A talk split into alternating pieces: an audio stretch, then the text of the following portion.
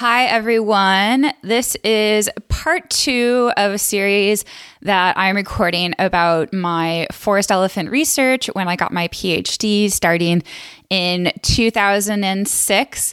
In the last episode, I talked about how I came about studying forest elephants and how I came up with my research questions, the process that was all involved in that.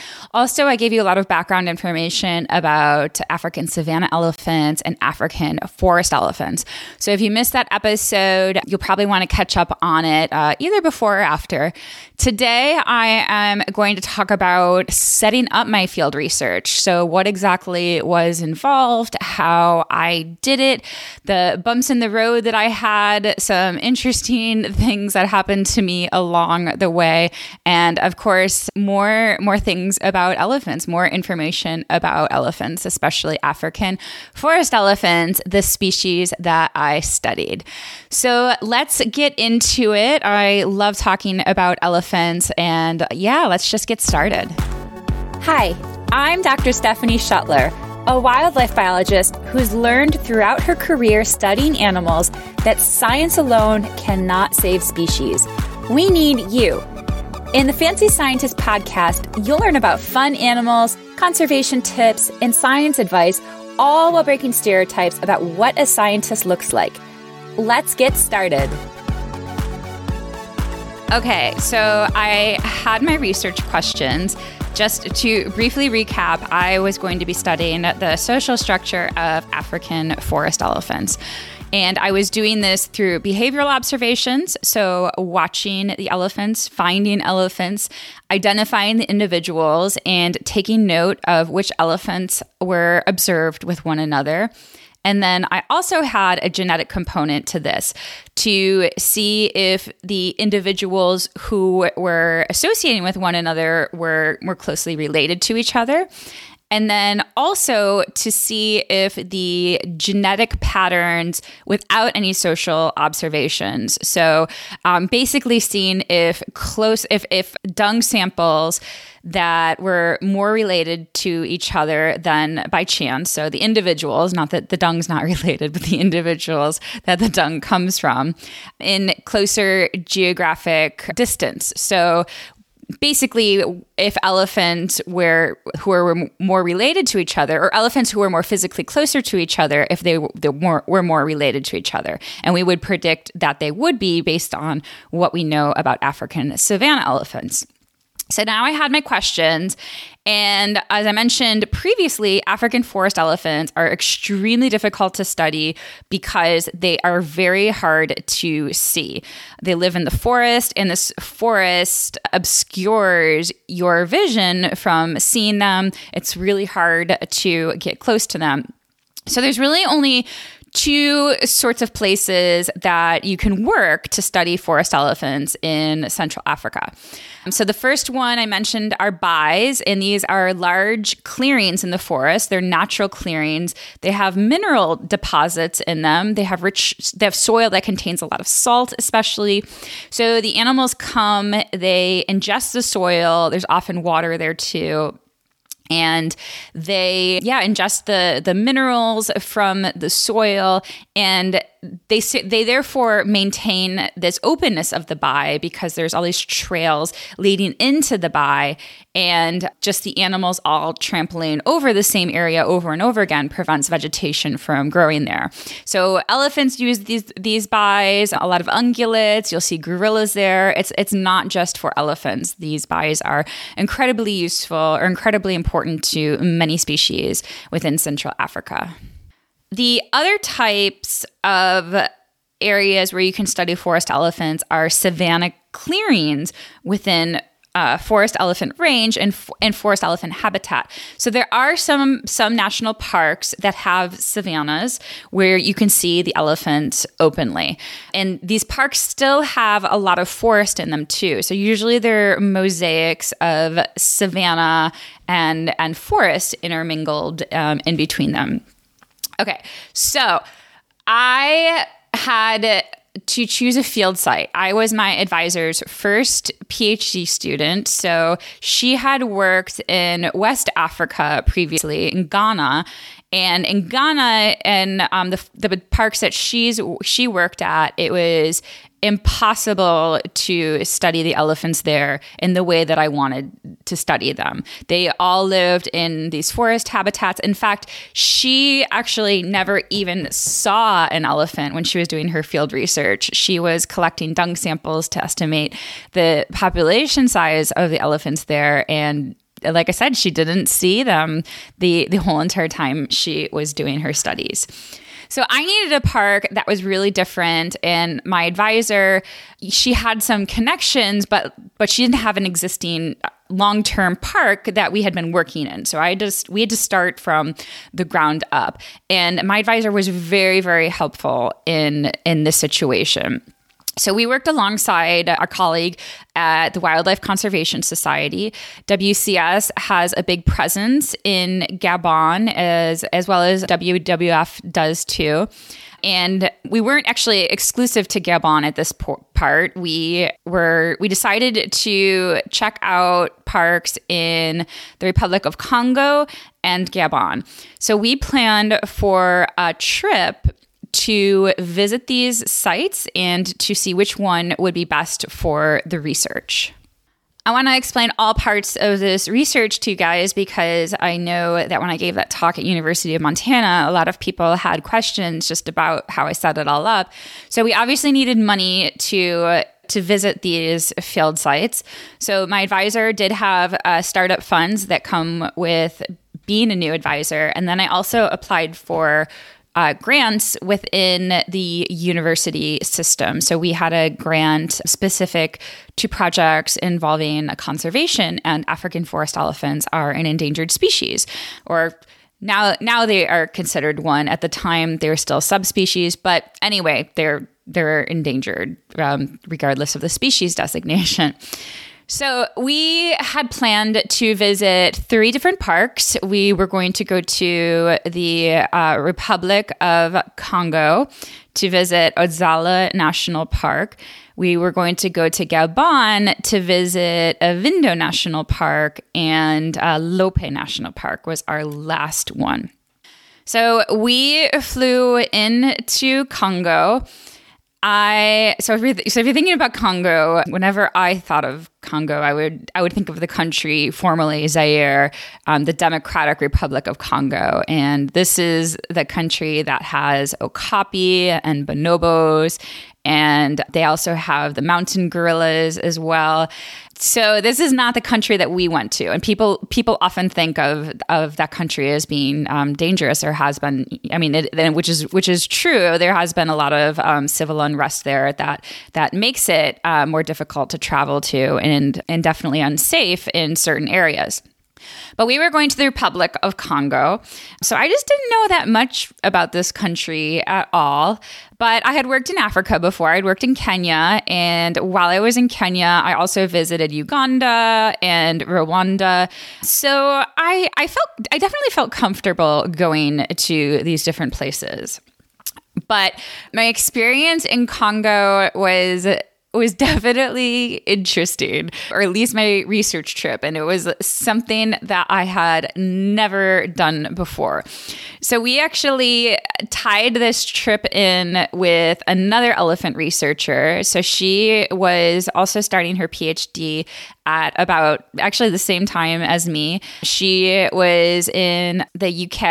Um, her name is uh, Vicky Fishlock. She's actually an elephant researcher at the Amboseli Research Trust in Kenya, where she works with Cynthia Moss, who has studied uh, African savanna elephants for decades. So, so she lives in Kenya and does really cool research there now.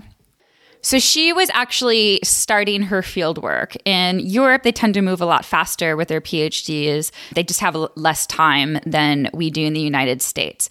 So we went with her to check out the park that she was working in, which was Odzala National Park in the northeastern section of the country. Now, my experiences in Kenya visiting national parks were They they were remote, so you you would have to take a, a vehicle to get there, and obviously like a four-wheeler vehicle. You can't just take a car unless you're in Nairobi National Park, although um, I still think you would need four-wheel drive there. But anyway, so in Kenya, it's it's really, the parks are really accessible. Yes, you probably have to go on a, a dirt road, a bumpy road, but pretty much when you fly into Nairobi, you can access the park by by road. But in Congo, this was not the case for Odzala. We actually had to first take a plane. I don't remember where we flew into. I'm sure if I looked at a map, I could figure it out. But we we had to fly for a couple of hours to the more northern part of the park, where we would then get on a boat ride. So this was a several day journey. And when I say a plane, this is a very interesting plane. Uh, this was so this is a flight domestically, so within Congo. And the plane looked kind of fun on the outside. So I just, I don't know, I didn't like really think anything of it. I saw the plane, and I remember it had like this collage of animals on, on the outside, and it was like, you know, jungle life and like marine life. And I just remember how pretty it looked. And then when we went inside the plane, I started panicking deep down inside, to tell you the truth. I, the, the plane was like just nothing I had ever been in before. So the seats were were made up of kind of like this tiger print, kind of like a like a like a cheesy design from the seventies. And the luggage, or I think maybe not all of it, but there was a, a A large percentage of the luggage was in the stored t- near the front of the plane. So in front of us where we sat. And it was loose. Like there wasn't anything really holding it back. It was just piled up. So we got in our seats, and they did have seat belts, but it just, it just did not feel the same like an American, a domestic American flight, or even domestic flights that I had taken. Actually, I, I never took a domestic flight to Kenya. I guess I took an international flight to Rwanda. So yeah, I just never experienced anything like that before. So I was nervous the whole entire time on the plane. And my advisor comforted me. She reminded me that the W C S people took this plane all the time, that, you know, people took this plane all the time, every single day. It ran every single day. So that made me feel a little bit better. And then once the plane it took off, it was a, a propeller plane. So, you know, it made a lot more noise. I do remember just seeing like all this canopy cover over Congo, just so much areas where I know that there was development in them, but just so much forest. So we ended up making it okay. The plane descended, and everyone clapped at the end. This is this is what people um, do a lot in developing countries, even even on flights that seem more normal. A lot of people clap at the end, you know, telling the pilot that that they did a good job. So the plane ride was over. That night, we stayed in a, a very rural town, and at the time, I was a strict vegetarian. Africa in general is not friendly towards vegetarians. At least, at least the the countries that I have been to. It's just a very meat-heavy country. They mostly eat goats and beef, and with a couple of side vegetables, and then usually a starch. So in this. And it, and it is especially weird for a Westerner to ask for a vegetarian meal, because we're perceived as as being rich, and meat is more expensive, and they don't understand why somebody wouldn't want meat when when we could afford it. So I had asked for a vegetarian meal, and there was no vegetarian meal at all. And the the person, the chef at the hotel, made me a can of peas, like sauteed, and I ate a lot of manioc, which is, it's really delicious. I really like it. It's this like ground up cassava, I think it is. I think it's cassava. And it's it's kind of like, it's. Kind, I think it's maybe like fermented. I don't know. If you know this, please let me know and I'll correct it in, a, in, a, in another episode. Actually, let me look it up real quick. Okay, so manioc is cassava, and the way that they prepare it, it it ends up being like kind of like baked but gooey. I don't know. It's it's hard to explain. Kind of like spongy, but it's good. So I ended up eating a lot of manioc and peas because that's all I had for dinner. And that it, later that day, my stomach, because we actually know, we actually had a full day in that town because the researcher we were with, Vicky, she needed to purchase supplies and get organized. So we get organized. So we were there for a day. So the previous night I had manioc and peas, and the next day I remember we were buying the supplies in town, and my stomach started to feel dodgy. I was I was starting to feel sick, and I asked to lay down in the car, in the back seat of the car. When we got back for the night, later that night, I basically threw up and the whole entire night and had issues in the bathroom as well. And the hotel was, it was, it had, it was, it was very like open. So you could hear easily between the walls, and there was open spaces at the top of the hotel. Anyway, I was very sick, and everyone could hear me vomiting throughout the night. Luckily, it just lasted throughout the night, and the next day I was fine and ready to go. So then we had a car ride that was several hours long, and this was super cool because for the most part we didn't see anything, but we did see a gorilla cross the road. It was fast, but it was just so cool to to see that moment. And we were driving to the river so that we could then take two boat trips to get to Odzala National Park.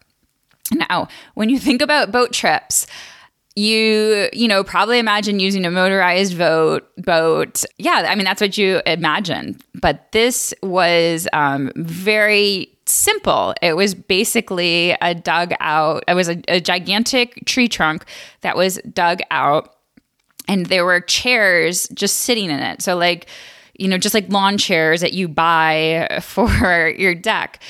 So again, this seemed like a little sketchy. It seemed like, is this safe? And we would just, you know, people would just be, mostly, mostly we would be following the current, but we would also be paddling as well. Or not us, but the, but the guides on the boat. And it was just really interesting to see like all of Vicky's field gear packed into the boat, because she had, you know, really nice cameras and recorders to take notes.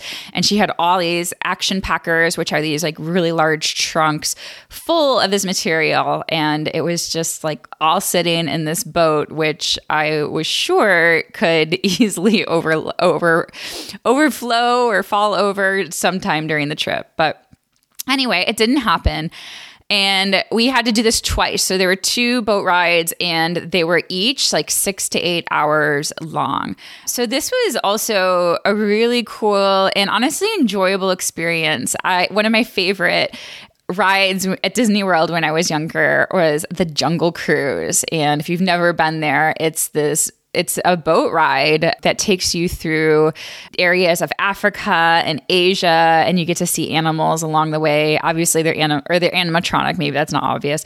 Um, so this made me think about that. And we did see animals. We didn't see any forest elephants, but we saw some forest buffalo in the water as as we took our boat ride, and that was super cool as well. Some points of the boat ride, the the water was so shallow that we had to get out, and we had to walk the boat through the river so that we could make it across so we could keep on our journey. When we finally got to Odzala National Park, I really couldn't believe how beautiful it was. And not just in terms of like the park, it was, you know, a gorgeous park, but also, there was like this this nice field station built there. It was, and I was just like, it's it's amazing considering how remote this park is, how supplies seem to come in. But there, it was a it was a beautiful field station. It looked pretty new. It actually was nicer than some of the field stations I'd been to in the United States when I worked at the Bureau of Land Management. So once I got there, I felt so much better and I felt so excited about this park. So the next step in Odzala was to look for areas where I could find elephants and get the dung from them. So we were really focused on buys. And we, the next day, we got up and went with guides to the largest bai at Odzala. And Odzala, there's like a lot of palm trees, and some of the soil was also sandy. So we took this walk, um, I don't know, maybe several kilometers through the hot sun, definitely some savanna grasses. And we entered, yeah, we were, we were mostly in the savanna. And then we entered this tall savanna, though, with high grasses. And then we entered this area. You could see it from the distance. This, what we what, what I, we ended up calling bo- bosquets of forest. So it's kind of like an island of forest in enveloped by savanna area. And this is where we presumed the forest elephants would be. So we had to approach this bai very cautiously because you don't know what's in the bai. And elephants in this area are actually very dangerous. Um, so my experiences working with elephants in Kenya were was mostly that they were very kind elephants towards researchers and tourists. And you would be driving along, elephants would be attempting to cross the road. So you could just like literally park your vehicle and they would just go right by your car un- unfazed. And they just, yeah, were very friendly. They didn't charge you. They didn't charge vehicles. There are exceptions. Males who are in must would, will charge vehicles.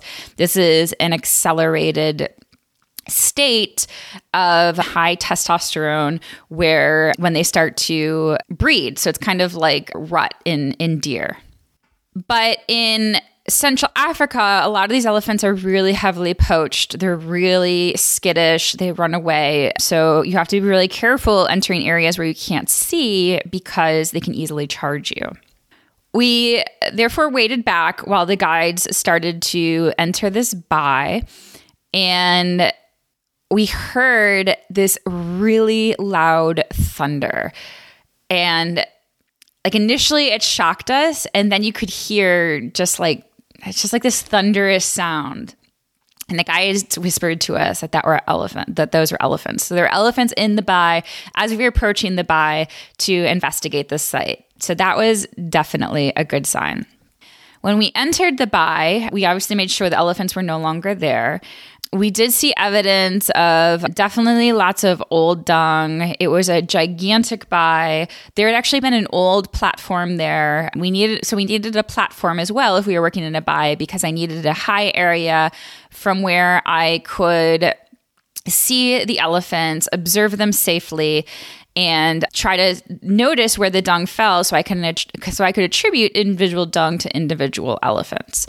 So we were in the bai, and it was just very cool. Like like I said, lots of old elephant dung. And another really cool thing was we saw African gray parrots, which are a really popular pet.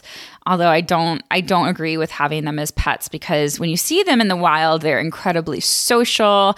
Parrots are incredibly smart animals. So I think it's really, honestly, quite cruel to keep them in cages for the rest of their lives. So it was just... It was just amazing to see these birds fly wild in in this park. It was so great. So we went back that night and we slept in tents, and throughout the night, we slept in canvas tents. So these are not like set tents that we set up. It's like safari tents. And it was very nice and very comfortable. Definitely we heard a lot of animal activity at night. Animals, I, we heard animals crashing in the river, splashing. I'm not sure what happened, but... Anyway, it was a really fun stay. So we stayed there for a couple of days to get a sense of how many elephants we could likely see there. The field station was located in a savanna area, and we only saw ele- elephants once. So we did see um, a forest elephant. It was probably a male because it didn't have any young with it, and it was eating around the savanna edges. So that, again, was another promising sign. But the next day, um, we left and we did our boat journey again. We took the two long boat rides back. Again, this was super fun for me, and now I felt a whole lot more comfortable doing it. And then I had my plane ride again. This plane ride going back felt a little bit better. There were no Tiger Sea airplane seats this time, tiger print airplane seats. The plane looked more traditional, but there was no air conditioning. And we just had to wait in the plane to, for everyone to come in. And I remember just sitting there dripping and dripping in sweat. During my experiences doing field work and traveling to Africa and being in Kenya, I learned to be incredibly patient and to deal with just uncomfortable things like that. So we were very hot. I remember we were we had papers and we were trying to cool ourselves off. But once the plane took off, it was fine. And I did feel more comfortable on this flight because of my past flight. And just like I said, the plane looked a lot better. People still clapped at the end. And that was it. I didn't have to take any more domestic flights within Congo. So that was my first field site that I visited. And I was happy that we had some promising signs with forest elephants. But the trip out there was not not the best for us, was not really what we wanted, just because it took such a long time to get out there. So we were really hoping that the other field sites would be better. For the next two field sites, we had to take a flight to Gabon. So we flew into Libreville, the capital of the city. And then again, we would have to have several long journeys ahead of us. The first one we were going to, the first park we went to was Ivindo National Park to visit Langoué Bai. This is a more famous bai. It's kind of similar to Zanga Bay. It's, it's very large and open. So we took a train ride from Libreville to, I don't remember which town, to get to Ivindo. We also had to take another car ride. And then Ivindo was tucked away, or the field station within Ivindo where the bai was, was tucked away within the forest. So we had to take a small hike there. It wasn't too bad. The field assistants wanted to carry our gear for us, but I did insist on taking my backpack. I wanted, I wanted to, to prove myself. I was a wildlife biologist now.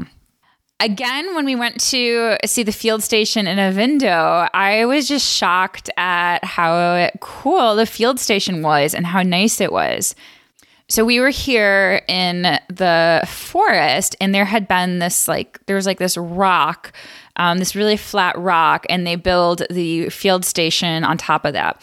And this is also a tourist Um, place as well. So not only researchers came here, but tourists stayed in the the like cabins there to visit Langoué Bai. The striking thing about Langoué Bai was that in Congo we had to move very slowly through the forest, or at least we didn't even actually really enter the forest. We mostly went in the savannah, going up to a forest bosquet. But here in, in Ivindo National Park, we actually moved pretty swiftly. And it turns out that the elephants just aren't that aggressive there. And people just didn't have to worry about them that much, which was very different from the elephants I experienced in the other parks. So the next day, we woke up and we were going to go to the bai. And the bai was a short walk from the field station. When we got to the bai, I was blown away and so happy, so excited. It was so cool. It was so magnificent. So Langoué Bai, there had been some elephant research there before, but especially a lot of gorilla research. There, ha- there was a very formal platform built there with with several decks, I think at least two decks, and researchers would go there um, nearly every day and watch the gorillas. So they had ways of identifying them from, especially from their nose patterns. And there had been, like I said, some preliminary elephant research there too, where people were starting to identify the elephants. So we stayed on this platform all day. I stayed there. I think my advisor went back for part of the day, but I stayed there all day. And just to get a sense of like how frequently the elephants came and how many there would be, how easy it would be to get dung from them. So within half an hour, an hour, we saw our first elephant group. And it's just so amazing because there's this huge clear area surrounded by forest. I'm really bad at distances, but larger, maybe two football fields open. And you could just see the elephants come from a distance and then come to the center of the bai and just start ingesting the soils, drinking the water. And it was just such a peaceful, beautiful thing to watch. I stayed there the whole day, and we saw other elephant groups. At one point, we saw a gorilla, um, which was super cool to watch. I don't remember if it was a him or her, but actually it was a him because it was a silverback. And he was in the bai, ingesting the soils, and it was just super cool to watch. It was amazing to watch. So with Langoué Bai, I was elated. I was like, this is the perfect place for me to conduct my forest elephant research. I could see the elephants coming. I could identify them easily from the platform. I would be safe. And I also thought that I would be able to watch the elephants defecate and then be able to take notes and, and assign which dung came from which individual. So we stayed at Ivindo National Park for a couple of days, and I just felt so good about this park. I was really confident that this was going to be my field site. Then the last site that we visited was Lope National Park. Lope National Park is a fairly large park, but really people only see the northeastern part of the park. And this park was also attractive to tourists. So in Lope Town, there is a hotel where tourists stay, mostly European tourists, especially French, because Gabon and Congo were former French colonies. So another added challenge to my field work is that, or to my field sites, was that everyone spoke French. And I took Spanish in high school, so it wasn't that easy for me to get used to. I'm also horrible at languages. They don't come to me naturally. So that was another challenge. But anyway, we went to Lope, and we did have uh, we did stop at the hotel one day, and it was it was funny. To, it felt so funny to be there in field clothes, and especially after our experiences in Odzala National Park, which were so remote, and they had a pool in Lope and this It, it, gorgeous view along the river. But this is not where the field station was. Actually, the field station was in a better place. So we went to the field station, which is, it's not that far away from Lope Town, but it takes a while. It takes at least a good solid half an hour because the roads are so bad. And we went to the field station. This field station, honestly, was the nicest out of all of them, I think. It was it was made up of a central area, and then there were different cabins where researchers stayed. There were cabins for offices as well that even had air conditioning. So this was a luxury, but honestly, it was really to protect the equipment, the computer equipment. And also they had an herbarium there, so it was to protect the samples. But again, it was a nice luxury to have. And there was a permanent director there, so I would feel very safe. I would feel I also had someone guiding me in my research because she had her P H D as well. Forest elephant research had been done there before, some preliminary stuff. There had been two researchers there photographing the elephants. And so we drove around Lope to get a sense of the park. I don't think we spent much time at Lope. We did we did see forest elephants. The the problem with Lope is that it didn't really have a lot of good buys. And this is, we were really set at working at a buy. So um, talking to the director, we knew that there were several small ones that we could choose from, but um, I didn't have a sense of what they looked like. We didn't have a lot of time looking at, at these buys, or we didn't actually take any time to look at the buys. We just mostly explored the park. Another really cool thing we did in Lope was that the W C S was attempting to habituate mandrills. So this is one of the few areas of the world where you can see mandrills, and they had tracking devices on the mandrills. So I went out with a team of researchers to try to find them and then obviously see them. This, again, was such a cool experience. Mandrills gather in groups as large as thousands of individuals. And when we went, I remember having to duck under branches and, you know, because you have to follow the mandrills, so they don't necessarily always go on easy trails.